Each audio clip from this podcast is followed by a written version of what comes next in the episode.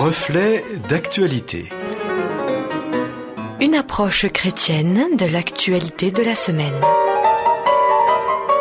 Amis auditeurs, bonjour. C'est le pasteur Philippe Penner que nous accueillons à ce micro.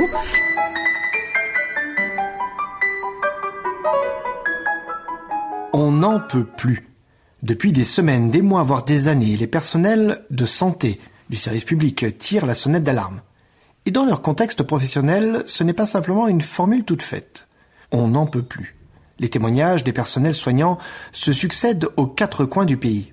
Il leur manque des effectifs. Dans les meilleurs des cas, on a fait appel à des intérimaires, mais le plus souvent, une personne qui part pour congé parental n'est tout simplement pas remplacée, témoigne une aide-soignante. Les locaux sont inadaptés. Le journal La Marseillaise titrait il y a quelques mois de la fuite d'eau aux germes mortels à l'hôpital et mettait en évidence des atteintes graves à la protection des patients face aux maladies nosocomiales. Le matériel est obsolète, voire tout simplement manquant. Une amie arrivant dans un nouveau poste d'infirmière de bloc opératoire et travaillant auparavant dans le secteur privé me témoignait des conditions de travail. Je suis arrivé à ce nouveau poste avec l'idée que le service public allait m'offrir des moyens que je n'avais pas dans le privé. En réalité, cela était tout l'inverse. Nous avions peu de matériel. Les blocs étaient souvent indisponibles pour différentes raisons, comme le manque de personnel ou des problèmes techniques. Bref, au bout de quatre jours, c'était pour moi le désenchantement total. J'ai démissionné de ce poste pour retourner dans le privé et je n'ai jamais regretté ce choix. Les témoignages sont nombreux à tous les niveaux de la hiérarchie hospitalière et dans tous les services, aussi bien d'urgence, de soins palliatifs, de chirurgie ou d'oncologie. La semaine dernière, ce n'est pas moins de 1100 médecins hospitaliers, dont 600 chefs de service et 470 responsables d'unités, qui ont officiellement démissionné de leurs fonctions administratives en l'absence de négociations avec le gouvernement sur la question des moyens alloués aux hôpitaux publics. La plainte des blouses blanches est inédite par sa durée et nous pourrions dire par sa montée en puissance depuis des années, par son ampleur et aujourd'hui par son intensité. Face à cela, quelle réponse? Quelles actions? Tout le monde se tourne vers le gouvernement en réclamant plus.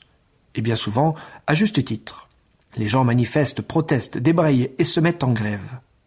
On espère que l'État-providence, pardon, l'État miraculeux, va sauver notre système de retraite, va élever le salaire minimum de deux points ou augmenter le taux du livret A au-dessus de 0,6% de rémunération. Tout le monde espère et on ne voit rien venir. La gronde monte, les gens se révoltent, s'agacent et parfois font usage de la violence pour obtenir gain de cause. Il est évident qu'il y a des choses à réformer, amender ou adapter. Il est certain que beaucoup de choses ne fonctionnent pas bien. Mais je voudrais attirer votre attention sur la manière dont nous attendons une intervention magique. Parfois, nous avons le sentiment qu'il suffit d'une loi, d'une prime ou d'un cadeau fiscal pour tout arranger. Mais il y a une chose beaucoup plus profonde, beaucoup plus difficile à changer. Notre état d'esprit, nos sentiments, notre perception des choses. Tout n'est pas question d'argent ou de conditions de travail. Sans rejeter tous les défis que j'ai relevés dans cette chronique, il y a une chose qui me paraît être un plus grand défi.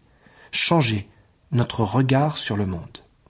À la période du Christ, les crises étaient tout aussi fortes. Guerre civile, tensions religieuses, tensions politiques, impôts trop élevés, corruption des fonctionnaires et la liste est encore longue. À plusieurs reprises, les chefs religieux ont voulu interpeller Jésus sur ces questions de société. Ils attendaient de lui un positionnement clair. D'autres attendaient du Christ un acte miraculeux, comme nous l'attendons de nos politiques. Ils voulaient une action forte, une action qui renverse le système. Et comme beaucoup de choses démarrent sur la question des finances, c'est sur ce même sujet qu'il fut interpellé dans l'évangile de Luc au chapitre 20. Devons-nous payer l'impôt à César? Il ne s'agissait pas d'une interrogation, mais bel et bien d'une affirmation. Devons-nous donner de l'argent à l'envahisseur? La réponse de Jésus est surprenante. Rendez à César ce qui est à César, et à Dieu ce qui est à Dieu. Ne voyez pas dans cette réponse une volonté de Jésus de faire une réponse politicienne? Non, Jésus présente une notion fondamentale. Quelle est votre responsabilité personnelle? De quoi êtes-vous responsable? De l'argent de César? Qu'est-ce qui vous a été confié? Comment le gérez-vous? Nous avons tous des responsabilités, des droits, mais aussi des devoirs. Alors oui, les hôpitaux publics manquent de moyens, et l'État devrait faire plus. Oui, nous avons le devoir de dénoncer lorsque les choses ne sont pas justes. Mais ma responsabilité personnelle n'est-elle pas aussi de contribuer à prendre soin de notre système de santé, par exemple en évitant d'abuser des médicaments ou d'aller aux urgences pour un mal de tête? Il n'y a pas de solution magique à nos problèmes de société. La solution, elle est dans une prise de conscience collective et à tous les niveaux d'une situation qui a besoin d'évoluer.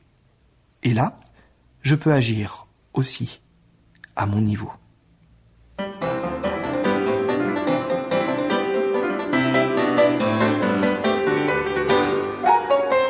Merci au pasteur Philippe Pénère pour cette euh, réflexion. Je vous rappelle que vous pouvez nous en demander le texte qui vous permettra d'en découvrir toute la substance et puis aussi vous pouvez retrouver cette chronique en podcast. À bientôt!